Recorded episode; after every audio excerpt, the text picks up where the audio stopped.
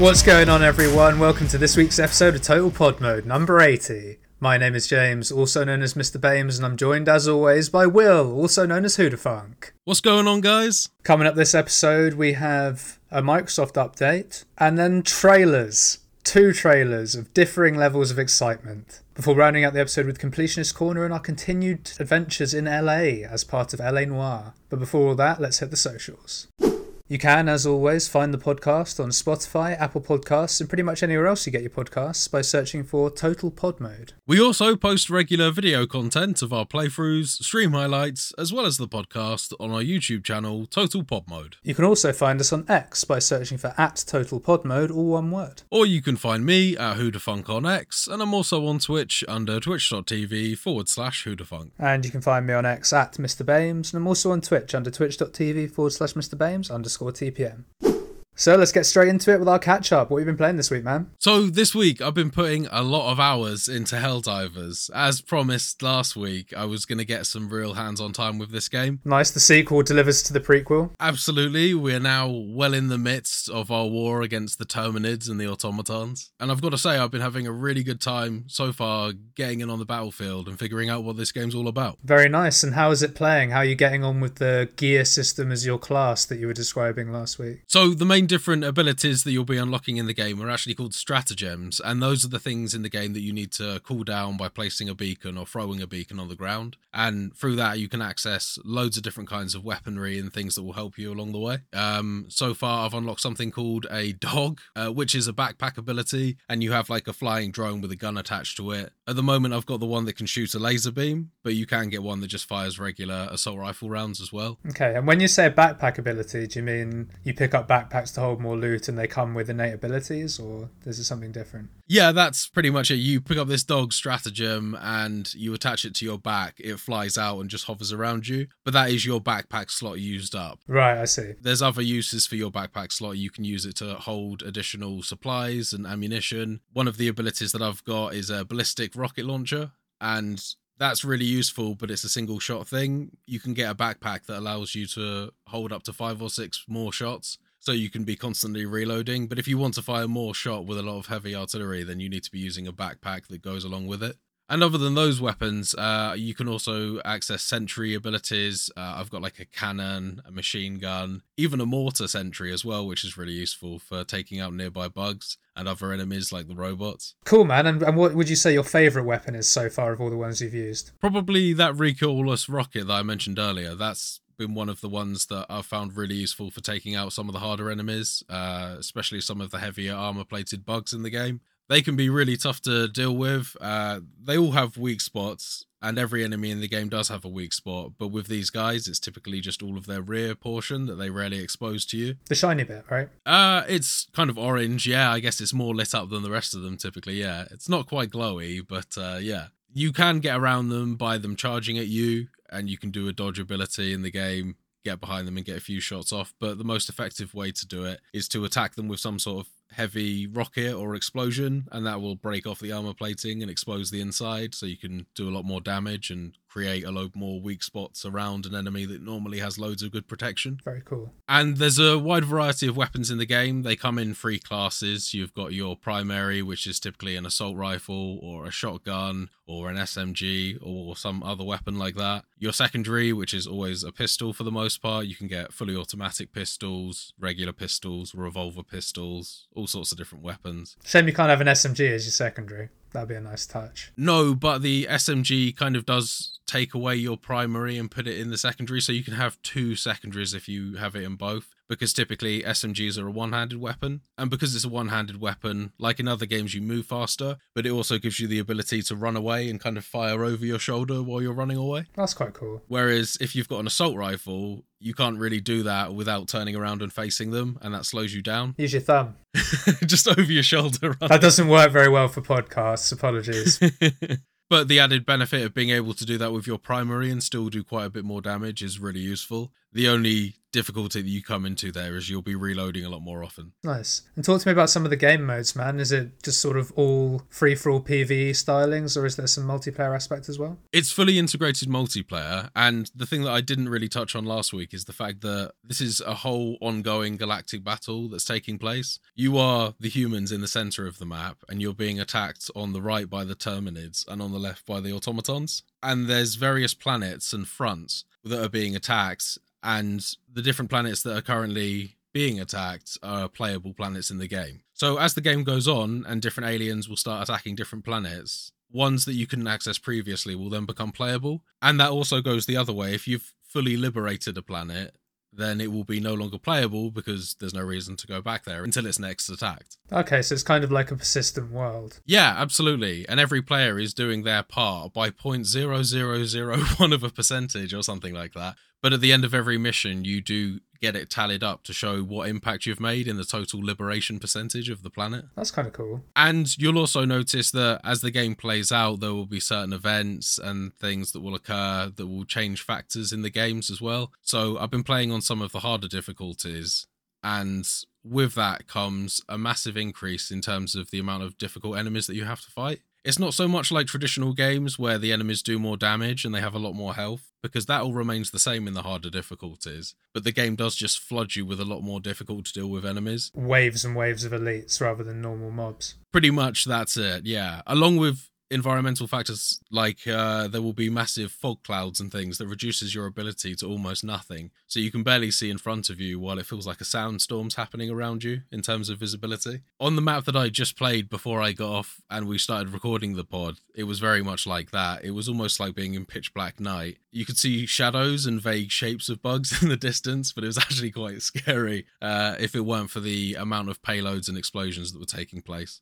I've also just unlocked a 500 kilogram bomb, which is like a bit of a mini nuke that goes off in the game, and that's Cheeky very cool ton. to watch. Yeah, yeah. And there is a massive selection of airstrikes and things that you can call in in the game, and the environmental destruction is very good. Complete lines of trees reduced to ashes and cinders uh, when you call in the larger bombs. And I think that that environmental damage makes a huge difference in terms of how you perceive just how powerful all of these weapons are that you can use. Picking up that 500 kilogram bomb and clearing out a tree line is, is pretty huge. Yeah, fuck the bugs. I'm just going to kill the trees.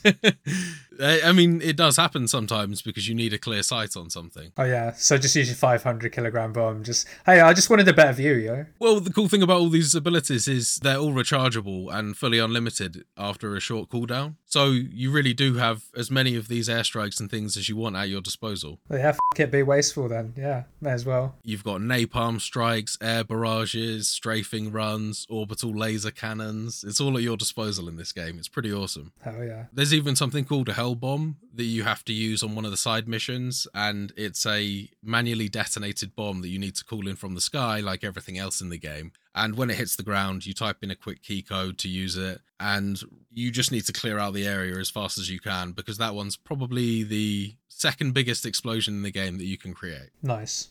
Just wipe everything out in like a three mile radius. Yeah, yeah. Um, maybe not quite so much uh, that in terms of space, but you will take out a small base or something like that entirely, and it has a lot of uh, not just trees and things that get damaged, but big craters that form in the ground, and it all gets disturbed and looks blown up. It's a really good effect. They've clearly spent a lot of time in terms of not just the blood and guts in the game and blowing off bug limbs and robot pieces, but also just how much damage and shock and awe that you can inflict upon the landscape as well.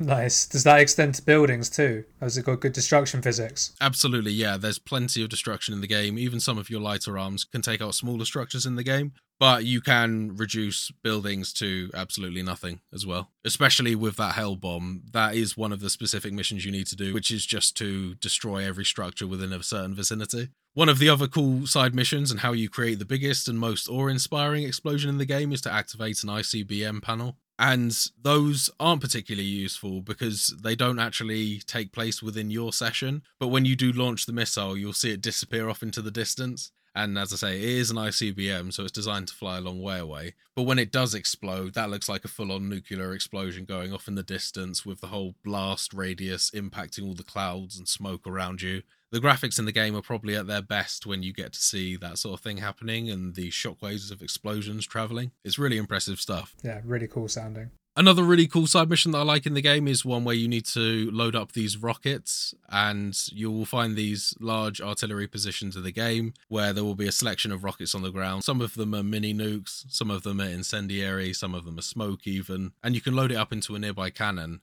And throughout that mission, that then becomes a new additional stratagem that you can use based on the shells that you were loading in previously. So if you've bothered to scrounge around and find all the mini nukes, you can then have a bunch of mini nuke stratagems at your disposal, even if you didn't go into the mission with them. Okay, handy. And at its core, something that I really didn't expect before I got into this was the fact that there is such a heavy emphasis on this being an extraction title, in a similar vein to something like DMZ, uh, which is something that I played quite a bit in Call of Duty. Yes, and something that you thoroughly enjoyed. I did, and I'm really enjoying that aspect as well in this the whole necessity to make sure you get out alive with your squad at the end of it. When you go into a mission, you can pick from four slots which have your stratagems, and then you also have a booster, which is the equivalent of like a Call of Duty perk in terms of how it can impact the gameplay. But after you've completed your main objective, you get the opportunity to extract, or you can stick around for a bit and do the side quests that are available, blow up a few more bug hives or robot factories. And when it finally comes time to extract, you do get hit with like a large wave of bugs, but as long as everyone's able to pull together and use all their stratagems effectively to hold off the waves, you're able to extract. And with you, you can take all of the resources that you can find in the game to upgrade your ship. You can take back money that you found in the game. And what's really cool is you can even find premium currency in the levels and take that back with you as well. So if you've recovered that in the game, you can slowly work your way towards not actually having to pay money in the game for premium items. And those credits seem to be coming in at a fairly decent rate. I've already unlocked three premium items so far in the game, which is pretty decent going. How many hours? Uh, I think I probably put in maybe about 20, 25 hours now so far. Okay, that's not bad. There's maybe six or seven premium items that spawn over a period of a certain amount of days. So you can kind of pick and choose. And if you don't like anything there, then you just know to save whatever ones you've scrounged this time round for the next run of stuff that appears in the shop. But there is a whole system that you can do where you unlock weapons separately of that as well. There's a premium system that you can spend real money on and buy from a select few items. And then there's a war bond system where there also happens to be a premium war bond system as well. But that one doesn't necessarily mean you have to spend any money. In fact, you don't need to spend any money on that premium war bonds at all. It's just more exotic weapons that cost more unlock points. It's a bit weird, it's a little bit scuffed because on the surface it looks a bit like battle pass progression, but it is actually just how you unlock your weapons. But that aside, and once you've gotten used to that, you do quickly realize that actually this game gives you a lot of options to get the premium items without spending any money and it doesn't take that much effort to finally unlock a decent amount of customization for your helldiver So you can get yourself sorted pretty quickly without having to spend real money if you don't want to. Always good. exactly yeah I think that this is a really good game and it could have a potential to be too much with the microtransactions, but I think that this seems to be in a good place right now. I hope it stays there, honestly. Yeah, sounds like they've got a good balance at the moment. Fingers crossed they don't fall into the trap of wanting more money. Money talk. Before we wrap up, one thing I definitely have to say on this is I've had some real problems throughout the week actually connecting to the server on this, and I think this has been a huge problem uh, worldwide, even for Helldivers everywhere. and that's because the servers are just generally massively overcrowded. I don't think they were ever initially built to handle uh, this amount of use and abuse. And it's very frequent, especially in the early days, that you just wouldn't be able to connect to a game for that entire evening. Because it's an online only game, you just can't connect, you can't get into the game, you can't play. Diablo syndrome. Yes, it definitely has definitely an air of Diablo for sure. Yeah, not ideal. But who knows? Maybe it will go the way of Diablo and the servers will be dead by now. well, I hope not. Um, I can see that the community in this game seems really good. I've had some really good times just playing with randoms in the game, and that can definitely speak to some of the longevity in certain games as long as the community is solid and there. Even if it's slightly cult like, it's still there and people will stick around and play it. That's the main thing. As long as you've got folks to play with. Side note, over the last couple of days, it has gotten better. Uh, it's just been earlier on this week, so I was I was very sad earlier on. But after getting a few levels under my wing and a few new weapons, I'm feeling pretty good about this game now. Very nice. Long may it continue. But that's really all about me this week, man. What about you? So what I really wanted to come and say was, yes, I finished Baldur's Gate 3 this week, and then we could talk about that for a bit. But something happened that I wasn't expecting, but I just needed to act on it. Okay. And I'm sure as a gamer you appreciate this. Maybe not with this game specifically, but you'll appreciate the emotion behind it. I just got this absolute hankering for Skyrim. All right. Okay. Overcome with urges to go Pretty back much, to Skyrim. yeah. Fair enough. I think there was just the occasional Skyrim sh- was showing up on my YouTube shorts, and I was watching it and thinking, "Oh yeah, this is jokes. Ha, very funny." And then I just sort of got that itch to play. Have you met any lusty Argonian barmaids? No, well, I met the one Argonian barmaid that I think there is. Did Was some she missions lusty? for her. Particularly Not lusty? particularly. I, I helped her get married. Oh, okay. of. Well, I mean, that's kind of she was lusty, lusty enough to get married, I guess. Lusty for her boyfriend slash now husband, yeah. It's one of them like standard Skyrim quests where it seems lazy. He's all like, Oh yeah, I really want to get married, I love her so much, but can you go find me three flawless amethysts, please? Right. And Okay. it's like, Oh mate, well you couldn't be asked to do it yourself, could you? Mm, there'd be draugrs out there and bears and other things. To be fair, I did also like hustle this lady. As part of the Thieves Guild quest line, you have to shake her down, so she doesn't like me anyway, even though I helped her with the wedding. But hey, This is uh doesn't sound like Skyrim when you're talking about it. I gotta say, this is a far cry away from the Legend of the Dragonborn. ah, that's all. It's all in Skyrim. vanilla. it's not modded. To be honest, I haven't. I haven't actually even started the main quest yet. I've just uh, just been doing my usual thing. I'm not sticking at level one, but I'm just going around doing all the side stuff, doing the guild quest lines. I've already done the Dawnguard DLC because I wanted the infinite horse. So now I can climb everything. It's great. Is that just like a stamina bar thing? Does your horse have a separate stamina to you? So I think it does have its own stamina bar, but no. When I say infinite horse, you can unlock a um a summon horse spell basically Oh right, okay. as part of the Dawnguard DLC. Fine. So by infinite, you you more kind of mean infinite lives. You no longer have to worry about your horse getting killed or anything like that. Exactly. Yeah, Shadowmere is gonna like leave eventually. It's gonna happen. Right. Okay. So you can't rely on him. So why not have a summonable horse right from the start? No, Shadowmere's got a lot of health though, so it takes a lot, lot to kill him. To be fair, but it can happen. And you only just need to resummon him whenever he dies. There's no just disappearing act that he pulls. Oh, you can't resummon Shadowmere when he's dead. He's dead. Oh right. Okay. Okay. So he's not quite infinite then. He's not as infinite as. uh No, I think you're getting twisted here, man. Shadowmere's the the horse from the Dark Brotherhood quest line. The Oh, right, horse I'm talking about is Arvak. Right, oh, fair enough. Okay, I, I have no idea what my Skyrim's about. I, I've dabbled. Fair. Sorry, I probably confused you.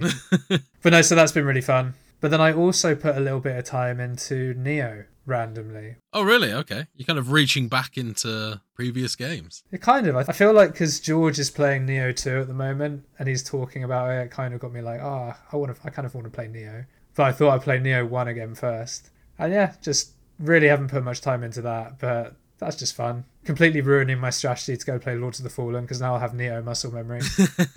you really do need to uh, pull up your socks and uh, play that Lords of the Fallen. I'm keen to hear what actually happens in that game, what it's all about. I feel I covered a little bit of it when I played eight hours or so before. That's basically what's in the game. But yeah, I've only done like two bosses. Yeah, I'm sure there's much more that's worth hearing about. Uh, nothing's really calling me back to it though, uh, apart from the sort of sense of loyalty that I need to play it because I haven't finished it yet, and that's concerning to me. But and I will probably start again because it's been so long. But I will get to it at some point. I'm not going to get back into the old habit I have of starting loads of games and finishing none. Despite how this week is sounding, oh yeah, I didn't finish Baldur's Gate because I was playing fucking Skyrim. But despite all that, I will finish Baldur's Gate and then I will finish Lords of the Fallen at some point. But that's really all I've done this week, apart from uh, LA Noire, which we'll get onto later. So with that, we come to the end of the catch up and it's time to move on to this week's gaming news.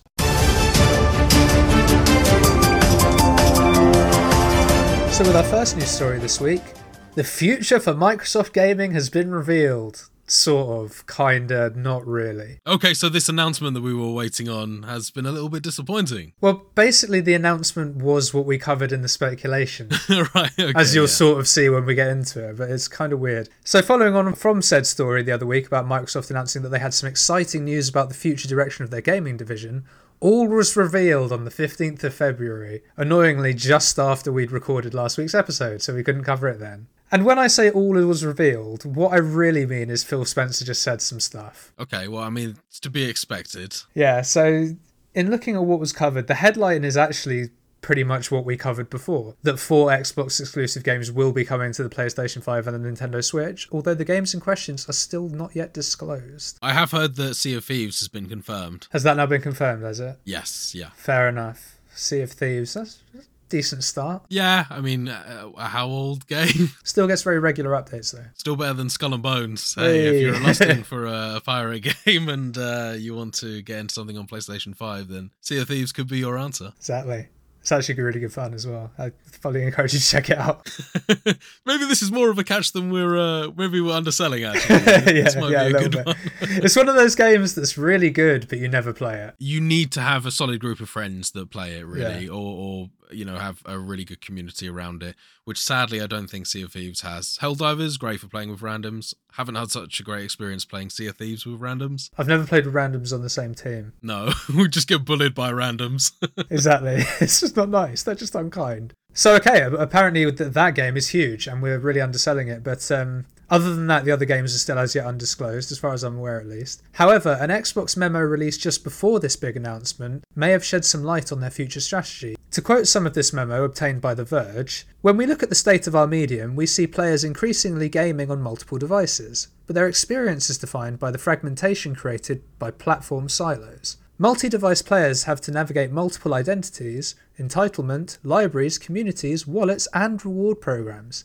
Similarly, the industry's biggest franchises increasingly ship across multiple devices, requiring creators to build and manage multiple instances of their games, leading to higher costs and fragmented communities. oh man fucking sorry phil jeez oh, wake me up when the fucking news happens All of this friction creates a tremendous opportunity for us to meet the needs of multi device players and creators. We have a different vision for the future of gaming, a future where players have a unified experience across devices, a future where players can easily discover a vast array of games with a diverse spectrum of business models, a future where more creators are empowered to realize their creative vision, reach a global audience, unite their communities, and succeed commercially, a future where every screen is an Xbox. This is a future where Xbox is everywhere, consistent with our promise to empower players to play the games you want, with the people you want, anywhere you want. Now we've been doing a lot of underselling uh, on this news item because you said that Phil Spencer said some words. in this. That that's a lot more than some words. That's a lot of words. Yeah, but he said nothing. He said a lot of words, but ultimately said nothing. Exactly, it's kind of like with Yves Guillemot last week, right? You're saying a lot of things in there that is basically you saying, yeah, we want everyone to play Xbox and we kind of want it everywhere, like we've always said.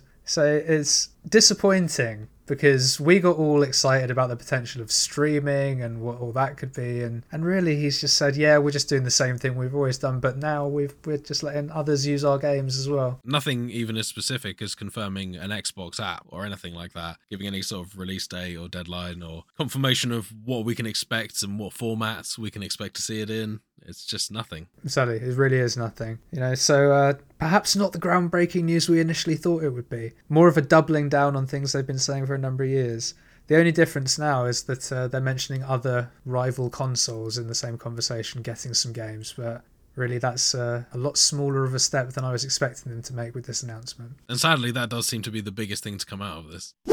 So, moving on to our second news story, and this one is good news. We like this news. As you probably all know, we're very excited here for the release of the Shadow of the Erdtree DLC for Elden Ring, and we finally have a trailer and some dates and an idea of what it is. Uh, I've been looking forward to this news for a long time, man. So, from one story where we didn't really learn anything to one where we finally did learn something, as I've just said, the release date for the long awaited Elden Ring DLC. So, the DLC is due to release on the 21st of June 2024, and in the trailer, released this week at the time of recording, we get an idea as to why this DLC has taken so long to arrive.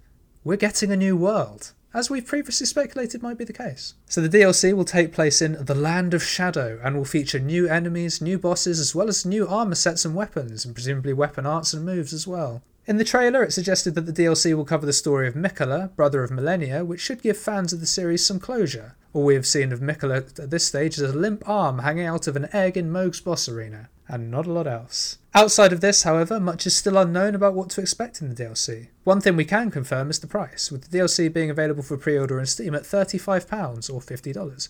Quite steep for a DLC, but potentially worth it given the apparent scope of what the trailer showed us. So, Will, let's talk about it, man. What did you think of this trailer?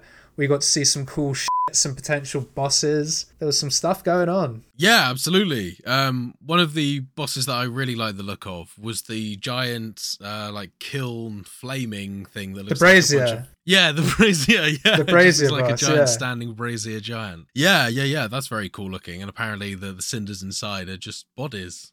that's the uh, the kindling that's going on inside. Very cool looking boss. Uh, I'm always a fan of fighting like a, a titan sized boss in these type of games. I think that they hit a pretty good balance in Elden Ring of not having too many of them as well. But I'm happy to see one in the DLC. It's definitely lends to a bit more of the variety that we're hoping to see. Exactly. And speaking of that variety, the the thing that caught my attention the most was actually a mob enemy.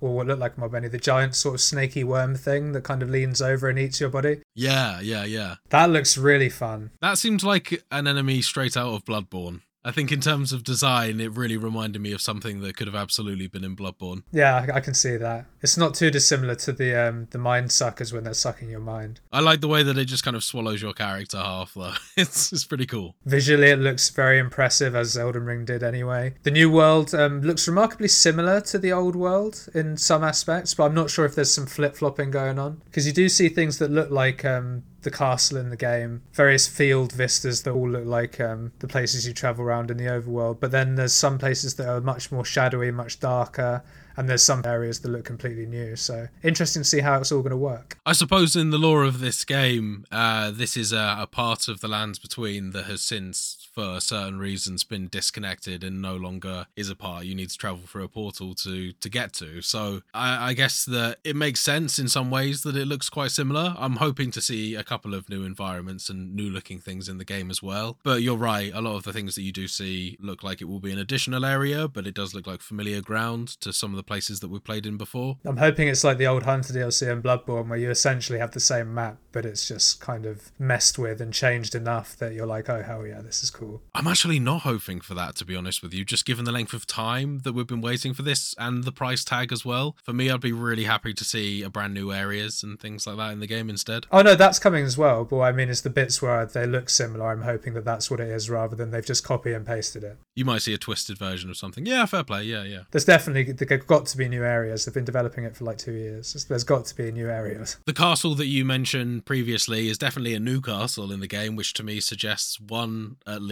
large dungeon area. I would hope for a couple large legacy dungeons and then obviously a good scattering of other dungeons in the game. Uh, apparently, there's something like 10 plus new bosses have been confirmed, which is cool to hear. I might have hoped for that number to be a little higher. 10 plus bosses doesn't really sound like that many when I think about it. Yeah, but this is Elden Ring, mate. 10 mainline bosses plus is means that's the ones that you're meant to fight to complete the DLC. Probably all sorts of nonsense in the dungeons and on the overworld and stuff. I hope so, yeah. Probably 20, 30. Some of them might be repeats, but I imagine there'll be more than 10 bosses. Oh, I'm sure overall, yeah, yeah, yeah. That's that's probably why they're putting the, the 10 plus figure. But it'll be interesting to see what they've done. Another boss that I like the look of was a big lion head enemy in the game that looked like it had dark smoke attacks as well as electricity. I think I saw it casting at one point. That looked very interesting to fight. Yeah, that's actually the one that I liked the look of the least. Oh, really? Yeah, because it just didn't look very like new or original, but still looked fun, and it will be because it's FromSoft and they make great bosses. It looked very much like a FromSoft boss. I'll give you that. Yeah, it was almost like instantly recognizable. It reminded me of the first boss of the Dark Souls One DLC. Oh, okay, okay, fair enough. Like the Guardian, it's just a giant lion that has lightning attacks that jumps around and like dives at you. It reminded me of that.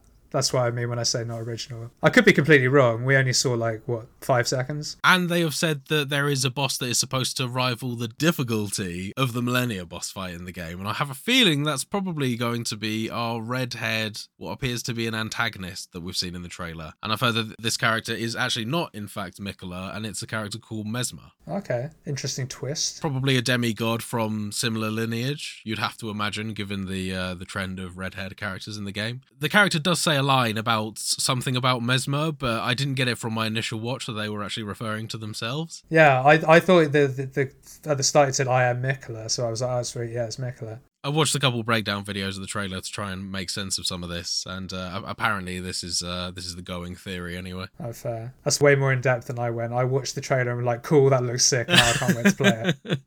and the trailer was just full of a bunch of cool glimpses at environments. Other than that, for the most part, we saw uh, an old dude yanking a sword out of his head. That looked pretty horrifying, and uh, some really cool, scenic, picturesque, in a weird Elden Ring horrifying way environments. It was cool stuff. Lots to look forward to. So, how can we top that excitement? Well, well, we can't. But our third news story is that uh, the Borderlands live action movie trailer has also dropped. Not quite as exciting for me, this one, but I do love Borderlands, so worth talking about, I thought. Do you think you'll go out and see this one, or maybe even just No. stay in and see this one? No, I might, I might stay in and see it one day. I won't be paying money to see it, like at the cinema and stuff. so, the Borderlands movie trailer has finally dropped, giving us a glimpse into what we can expect from the upcoming motion picture. For the most part, it's probably exactly what you're expecting. A star studded cast. Shout outs to Jack Black as Claptrap. That's going to be interesting. Lots of guns and explosions and a good dose of zany humour. However, according to an article from Game Rant, some fans have already picked up on a potential issue. The issue in question is that franchise favourite Tiny Tina doesn't seem as fun as she does in the games. So, for those that don't know, Tiny Tina is a relatively insane, mechanically gifted child who enjoys nothing more than cracking wires and blowing shit up. All around the stactus plant, the stalker chased a bandit. The stalker thought 'twas all in fun. Pop goes the bandit. So, quoting the article from Game Rant, while the character fits the archetype and acts the part in the trailer, most fans aren't satisfied with the aura the character gives off. This is one of the many problems director Eli Roth needed to avoid with Borderlands, but the initial impression has fallen short of fan expectations. While some found it hard to explain the issue, one fan summarised, I think it was a combination of dialogue and body language. She had batshit insane facial expressions, the eyes specifically, that really sold the unhinged over the top dialogue and characterization for me. Eyes like that just don't exist in real life. That is true. I think that there are some parts of this character that would be hard to capture and depict in a live action movie because she is quite comical in in certain ways and cartoony, um, much as the art style of Borderlands. So there are certain things that are going to be hard to reflect, but I can sympathize as well with some of the feelings in this. The, the character of Tiny Tina wasn't captured in this attempt of it. It seems like a different, more reserved, I guess. Uh, and reserved probably isn't the right word to use, but like a, a, a peeled back slightly, a toned down Tiny. Tina. Yeah, yeah, yeah. And maybe some of that was for the fact that people would be expected for her to be a key character in a movie that's probably going to be two hours long. And I probably don't speak for a lot of Borderlands fans, but personally, I found Tiny Tina quite grating. Um, I felt like her doses in the game weren't too much, but I never stretched out to play the Tiny Tina Lands Wonderlands game because I don't feel like I could deal with an entire game narrated by that character. Make it rain! Nah, I'm good. I understand. I don't agree, but I understand. I really do. She has a very, very specific voice that could get on your nerves if you listen to it long enough. I find it grating, and, and maybe that was the, the, the direction they took from this um, for the changes to the character. Well, the thing is, it's going to be hard, man, because you can't really capture the essence of Borderlands humor in any live production. Like the characters, because it's from a cel shaded game, they're all over the top. They're all insane, and any live action version is just going to be really hard to do. So surprising a live action movie even exists in Borderlands, honestly. Well, doesn't quite exist yet, but soon. And uh, while we're talking about it, what do you think of the cast, man? Do you think they've hit it out the park? We've got Cate Blanchett as Lilith, we've got Kevin Hart as Roland, Jack Black as Claptrap, as I mentioned, Jamie Lee Curtis is in it. So, as you said before, I think that this is absolutely a completely star studded cast. But I think my major gripe is I genuinely don't think that any of these characters have been well cast. And I think maybe that's just part of an issue with this tiny teeny character as well. But for me personally, I don't think that Kevin Hart is going to be a convincing Roland. Completely agree. I just think that Kevin Hart is not going to be able to pull this off. I don't think that he suits him in terms of his stature, in terms of his voice, in terms of the way he sounds. The things that I saw Kevin Hart perform within the trailer didn't have me convinced at all that he was going to be able to pull off the Roland that we know from the Borderlands series. Me neither, and uh, you just don't buy him and Cate Blanchett being a couple. No, that is very strange. Although I think that they have kind of focused on the first game in this series a little bit more. So maybe they're not a couple just yet. If it's got Tiny Tina in it, that she only came in the second game. It's a mishmash, I think. I think they've just got it all sort of mushed together. I still agree with your point though that it's harder to picture them as a couple because of the age difference between Kevin Hart and Cate Blanchett as well. Respectfully, I think Kevin Hart's in his mid 40s, Cate Blanchett's in her mid 50s. So I just feel like for the characters themselves, they don't actually suit those either.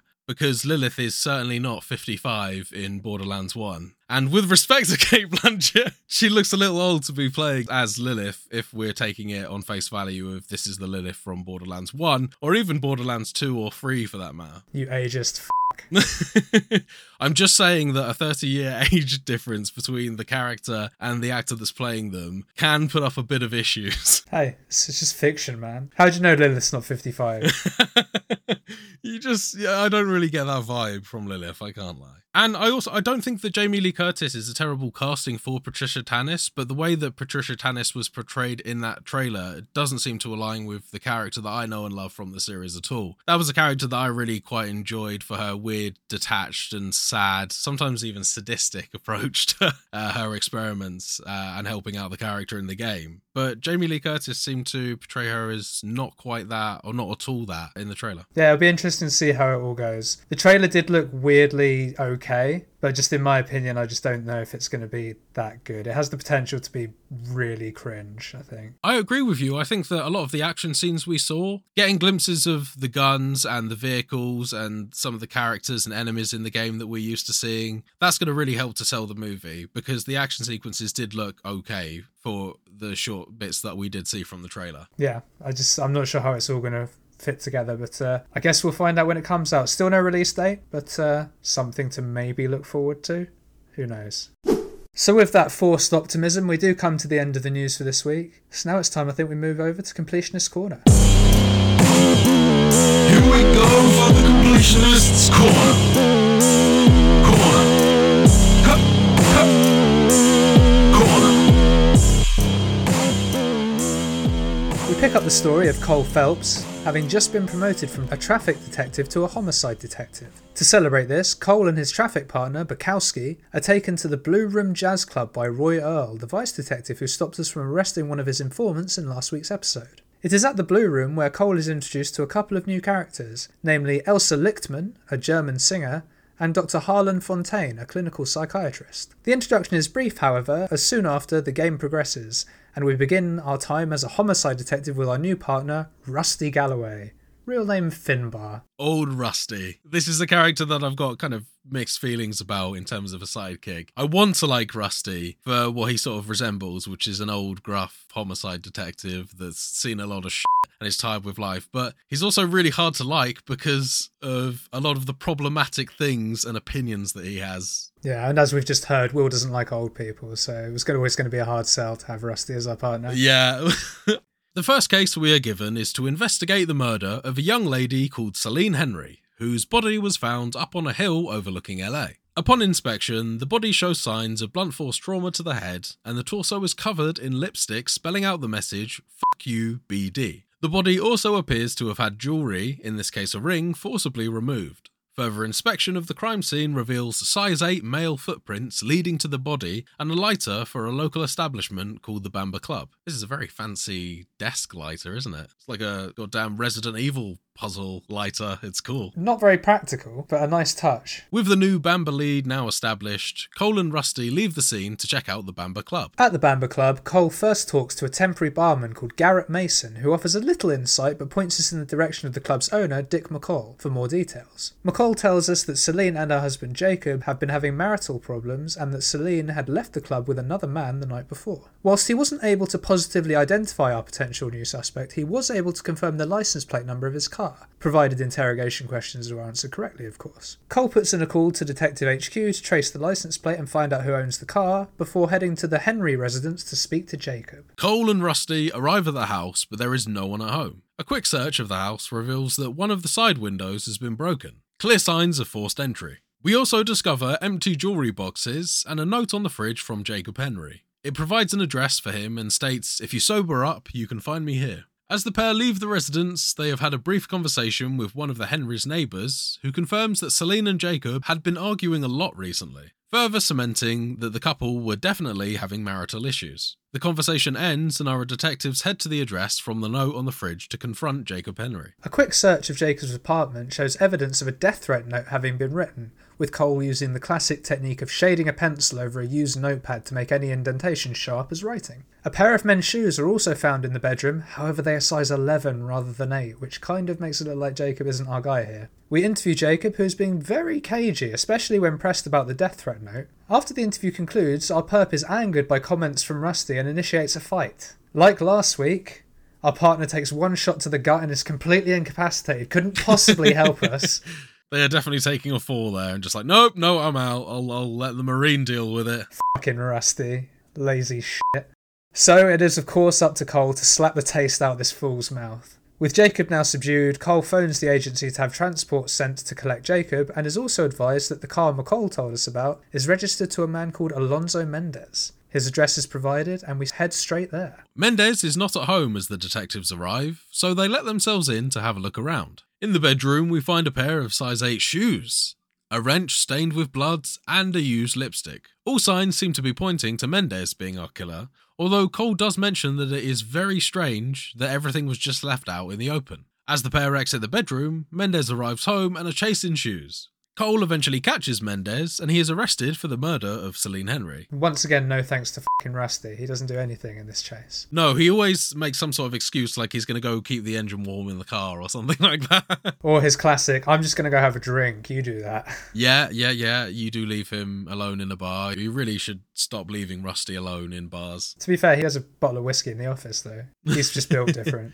But so the case has been solved, so cue victory music, right? You'd think so. But over the course of the next four cases, we discover more young women being murdered with very similar calling cards being left, namely blunt force trauma wounds, lipstick messages on the corpses, rope marks around the neck, and evidence of jewellery being forcibly removed from the victim's body. Every case has a thorough investigation and someone is locked up at the end of each one. However, the murderer remains at large despite the efforts of Cole and Rusty. Side note here, you do actually have a couple of options to pick who goes away out of two choices, and that's quite an interesting moral decision sometimes. I clocked after the first one, I think, that everyone was innocent and something else was going on. It was the fact that every time you solve one of these cases, the evidence is just left well out in the open and obviously discoverable. And there are just certain cases where the evidence is way too circumstantial and hearsay to ever really nail someone down. A lot of the acting in the game definitely suggests that these are just innocent guys that have been really shocked.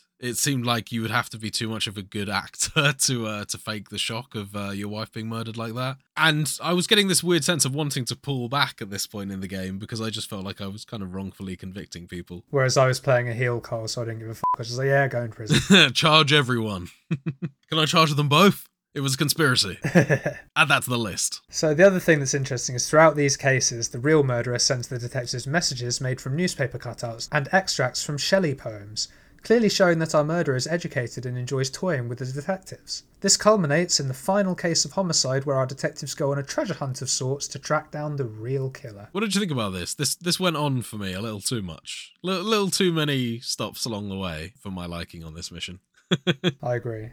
This treasure hunt is born from Cole having an epiphany when reading the messages from our killer. Using the Shelley poem extract, he is able to deduce that our first clue will be on a fountain in a public place. Sure enough, Cole and Rusty find one of the missing pieces of jewellery from our victims, along with another Shelley poem extract, a clue to the next treasure. Yes, and this is where it drags. Yeah, just a little bit, yeah, too many stops along the way. What are some of those stops, Will? Throughout this treasure hunt, we visit many LA landmarks, the tar pits, museums, and even the movie set we fought our way out of in last week's episode. At each location, another piece of jewellery and poetry extract is found. Our hunt culminates in a church where our serial killer finally reveals themselves, none other than Garrett Mason, the temporary barman we met in our first homicide case. Genuinely quite shocking, that one. Didn't think it'd be him. No, that was very out of the blue, wasn't it? Yeah. Exactly, a nice seed that was planted right at the very start. I thought that was quite nice. But before a firefight can break out in this church, Mason escapes down a secret passage behind the church altar into the catacombs, locking it on his way so that we can't follow. Our detectives find another entrance in the nearby vicarage, and Cole pursues Mason into the catacombs while Rusty calls for backup and just jams at the top of the ladder. Naturally, he's in his uh his natural. He probably found a bottle of whiskey tucked away somewhere in the church. Exactly. It's probably there. Blood of Christ and all that. And uh, this kind of is a boss fight, but not really. Uh, you sort of run down in some tunnels. There's some. It's kind of like Micolash. He talks at you and then shoots you. Yeah, yeah, yeah. I actually failed this one the first time I did it because I was trying to be tactical. Oh, okay, yeah, yeah. The second time I did it, it was much more effective to just sprint up to him and then when he's reloading, just shoot him a bunch and he dies. It was slightly anticlimactical for me in that sense because I just rushed him down immediately. It's what I've discovered in a lot of these sections. You can end the mission quite early in, in certain cases uh, just by making sure that your headshots are on point. So, as we say, eventually Cole catches up to Mason and guns him down, finally putting an end to his killing spree. So, surely it is now time to cue the victory music, right? Surely. Again, you'd think so. However, Captain Donnelly arrives on the scene to piss on Cole's parade. Because Mason is the half brother of a high ranking government official, the identity of the killer will remain under wraps and no one will ever find out about how Cole and Rusty caught this serial killer, the corruption rearing its ugly head once again. And the case just gets thrown out as of that. However, the police force recognise how well Cole has done, so he is promoted to administrative vice and is partnered up with none other than Roy Earl. Who'd have thunk it? Which sounds on paper like an amazing promotion, but really is, is clearly designed to just keep Cole's mouth shut. It's like, yeah, yeah, forget about that, Cole. Promotion, promotion. Fame and glory. Exactly. Very lucky man. It's almost like things just fall in his lap. Epic foreshadowing. At this point, we're going to take a quick break from the main narrative to discuss revelations about Cole that happen in various flashbacks between our cases. We mentioned last week that these flashbacks were showing us snippets of Cole's former career as a US Marine. Well, throughout our playtime this week, we are shown more context. Cole is the lieutenant of an information gathering unit who get caught up in the thick of combat against the Japanese. Jack Kelso, our squad mate, who was consistently scoring low in aptitude tests that we mentioned last week, is much more of a fighter and is able to save Cole and his unit multiple times, adding to the already existing tension between the pair. These flashbacks end with Cole seeing one of his squad explode in front of him, killing the squad mate on impact, but leaving Cole miraculously with not a scratch on him. That was poor, unfortunate Merrill from uh, last week's episode, the the Three Stooges, and uh, Merrill was no more. Oh, was that who it was? It was Merrill. I didn't clock who it was. I just thought it was a guy. Oh, you know, you know, it was Merrill. It's one of the bros. Oh shit!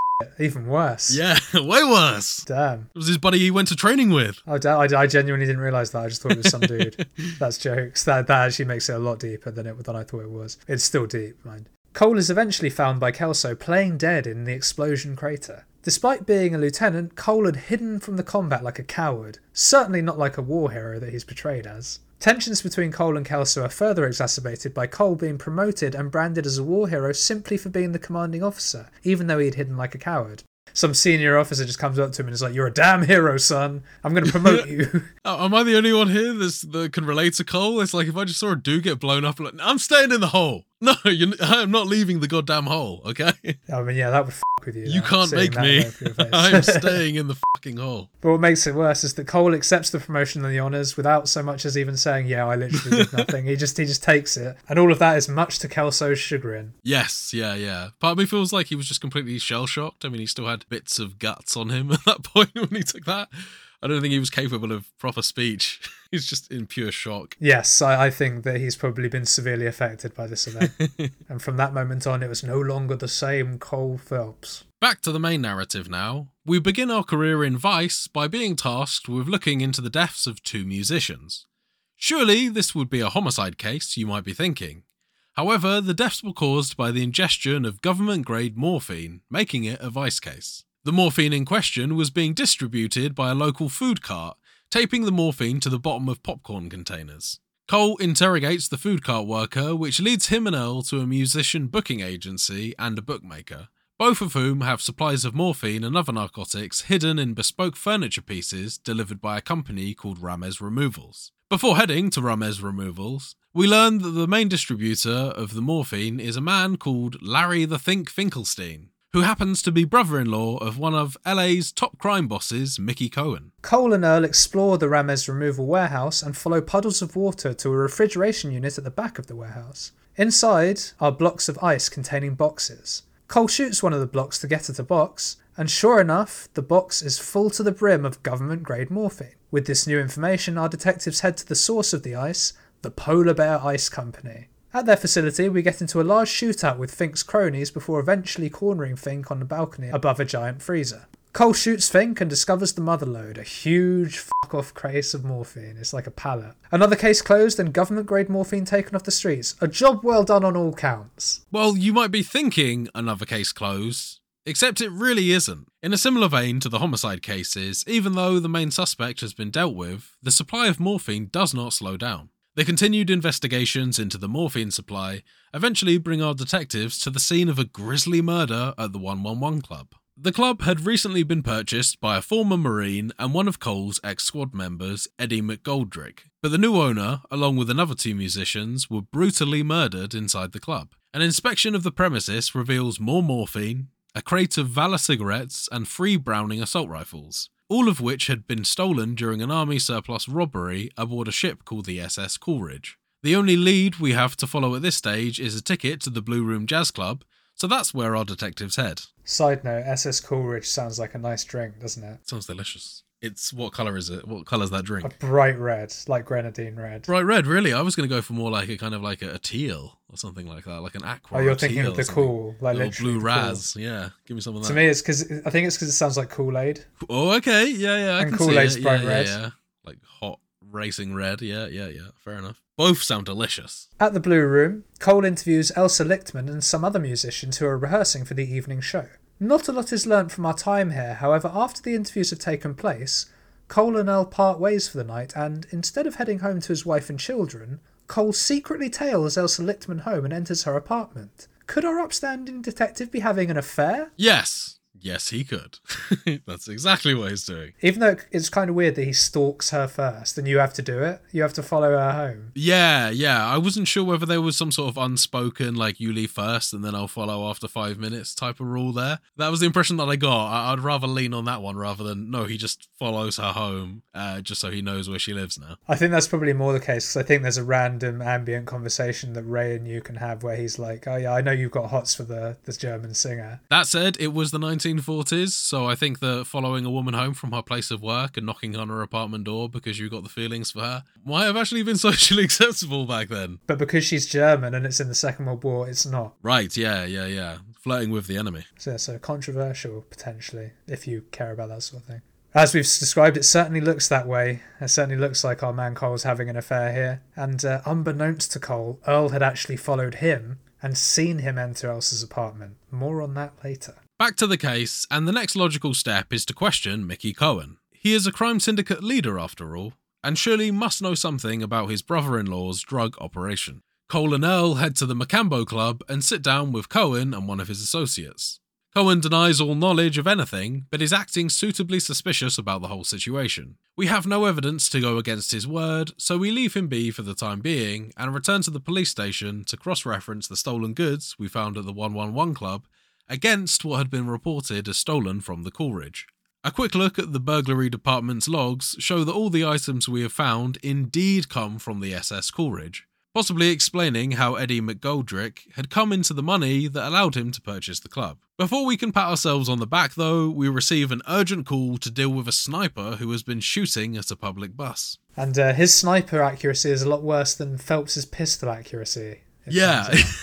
kind of weird. After dealing with the sniper and finding a hit list on his body, Cole and Earl talk to the bus driver, a man named Felix Alvaro, who also served with Cole in the Marines. From Felix, we learnt that the 6th Marines had indeed stolen the goods from the Coolidge, specifically being told that the plan was masterminded by Courtney Sheldon, a fearless field medic we have previously seen in some of our flashbacks. We are also advised that Jack Kelso, our nemesis, is involved in this, although not directly with the theft itself. Knowing the personalities involved, Cole makes a call to Police HQ to get Kelso's address so that he can be questioned. Kelso is picked up outside his apartment and taken to the station for questioning. After a rather awkward interview, Cole and Kelso clearly still do not get on, we get the impression that Kelso truly did have nothing to do with the robbery itself, but likely knows more than he is letting on about the situation in general. Knowing that Kelso will never rat out his fellow Marines, Cole lets Kelso leave, and shortly after, our detectives are called to another shooting at a local diner. After a brief car chase, the diner shooters are disposed of by Cole and Earl, And on their persons, we find a notebook recording a meeting between Courtney Sheldon and Mickey Cohen, alongside a copy of the SS Coolidge's shipping manifest. Our detectives are called to yet another shooting at a local post office, and after a quick gunfight, we find the bodies of two more ex Marines. One of the pair, Walter Beckett, says his last words Tell Courtney bad luck, which further cements Courtney as our prime suspect for the theft. A note in the other Marine's pocket gives details of another meeting set up between Courtney and Cohen. After a brief detour to a theatre to take out the last of the hired gunmen tasked with taking out the Marines, our detectives head to the meeting place detailed on the note we found. As Cole and Earl pull up to the meeting point, they see Cohen driving away and a large gunfight ensues. After the fight, the detectives are notified that Courtney Sheldon has turned himself into the police station to be interviewed. Very convenient, isn't it? As Cole and Earl arrive back at the station and enter the interview room, they are surprised to see that Courtney is being accompanied by none other than Dr. Fontaine. Remember him from the very start? What is he doing here, I wonder? Well, to answer that, we have to discuss something that has been going on in the background during our playtime. And what this is, is it's kind of a collectibles system in the game, but also seems to be acting as kind of an overarching narrative plot point, as it turns out. Yeah, if not that, then certainly the stepping stones to one of the larger, or perhaps even the conclusive case of the game. Yeah, exactly. So I believe there's 13 newspapers you can find in the game, and to this point, I think we've got eight. Maybe nine. I forget how many exactly, but we're around that sort of mark. I mean, I'm not entirely sure that I've got them all, but I think that I have. So I was sitting around eight or nine the last time I checked. I think I've got eight or nine, and I feel like I've got them all. They are very much uh, easily to find and very noticeable in the environments, aren't They they? flash like they, Yeah, they, you can. yeah. I think you're definitely meant to get them all. As you say, they are collectibles, but you're right. Enough attention's drawn to them, and they deliver enough storyline that, yeah, you would be missing out on some serious character development if you weren't picking these bad boys up. Well, at first I thought it was just fairly random, but now that we've sort of got to where we are here, it's all starting to come together a bit, and I actually think these are key plot points. All will be revealed more next week when we finish the game, but you know, at- at this point we see Dr. Fontaine and some of his like works and like what he's all about. Turns out he's not the greatest guy. Understatement of the goddamn year. exactly, sort of willingly letting patients stay sort of comatose just to keep them off the streets, basically. Encouraging PTSD patients to set fire to houses with families inside. It's all very strange, uh, alternative therapeutic approaches. Exactly. Very, very odd. And what's more odd and makes a lot more sense now is that throughout these flashbacks, Courtney Sheldon, our prime suspect here, is actually seen going to the good doctor, actually getting a job from him, um, and working sort of in one of his medical facilities. A relationship clearly develops between the two, and Courtney kind of sees the doctor as a confidant of sorts. Courtney gets into some trouble with the mobsters and he comes to the doctor for advice, and the doctor offers a solution in terms of buying him out of it. Yeah, on that point, we also see a flashback of um, Cohen and Courtney in an alleyway. I think it's actually meant to be this meeting, right, that we're just pulling up to, but it's not actually explicitly stated. And Jack Kelso is at that meeting acting as like a spokesperson because he's more confident than Courtney, basically. And he's got the gift of the gab And the gift of the guns.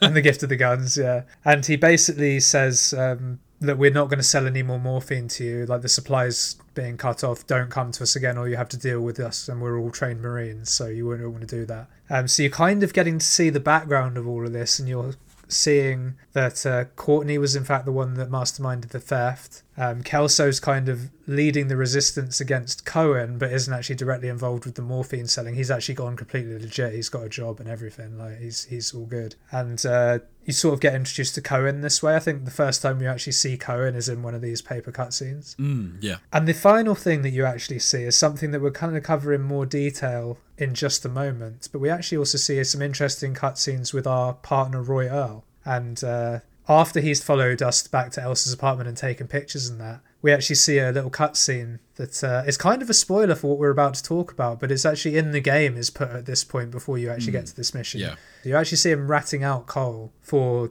sort of cheating on his wife with Elsa, and it's all done in the guise of there's a current political sto- like storm going on where something's happened and it's an outrage, and it's like if we report this to the papers, it will take the heat off you. Basically, just showing the corruption in the LAPD is really, really sort of interesting stuff. Considering I thought that these were just random snippets when I first started collecting them. And this is actually one of the, the main ways that the story is delivered. Exactly, So once that rumor makes its way right to the chief of police, uh, it's crunch time for Cole. exactly. It all sort of comes to a head. So back to the interview, and Courtney has nowhere to go given all the evidence we have against him at this point. And given what we've just described, we also know that he's the guy because we've seen it before this part in the game takes place. As the interview reaches its close, Courtney tries to make a deal. Surely the confession is coming. However, before a confession can be given, the police chief interrupts the interview saying that Cole is facing disciplinary action and needs to go see the commissioner immediately. During the meeting with the commissioner, it is revealed that Cole is to be suspended pending a fitness review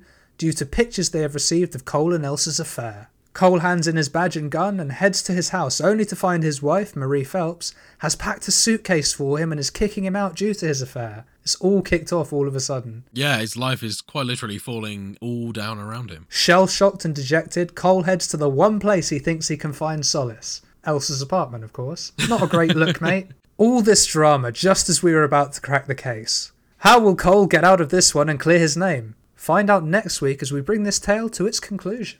So, with that, we do come to the end of Completionist Corner for this week. And with that, we do come to the end of the show. If you've enjoyed what you've listened to, you can, as always, find the podcast on Spotify, Apple Podcasts, and pretty much anywhere else you get your podcasts by searching for Total Pod Mode. We also post regular video content of our playthroughs, stream highlights, as well as the podcasts on our YouTube channel, Total Pod Mode. You can also find us on X by searching for at Total Pod Mode, all one word. Or you can find me at Whodahfunk on X, and I'm also on Twitch under twitch.tv forward slash Whodahfunk. And you can find me on X at Mr. Bames, and I'm also on Twitch under twitch.tv forward slash Mr. Bames underscore TPM. And listeners, we do have an announcement to end the show with. This is actually going to be the penultimate episode of Total Pod Mode next week will be the finale, the finale of LA Noire and the finale of the show. So, tinged with a bit of sadness, perhaps, as it may be, we wanted to make sure that we give you guys a bit of a heads up and make sure that we round off our final episode with a bit of a bang. So, yes, so we hope you'll join us next week for our final episode. And until then, take care, everyone. Goodbye. Bye now.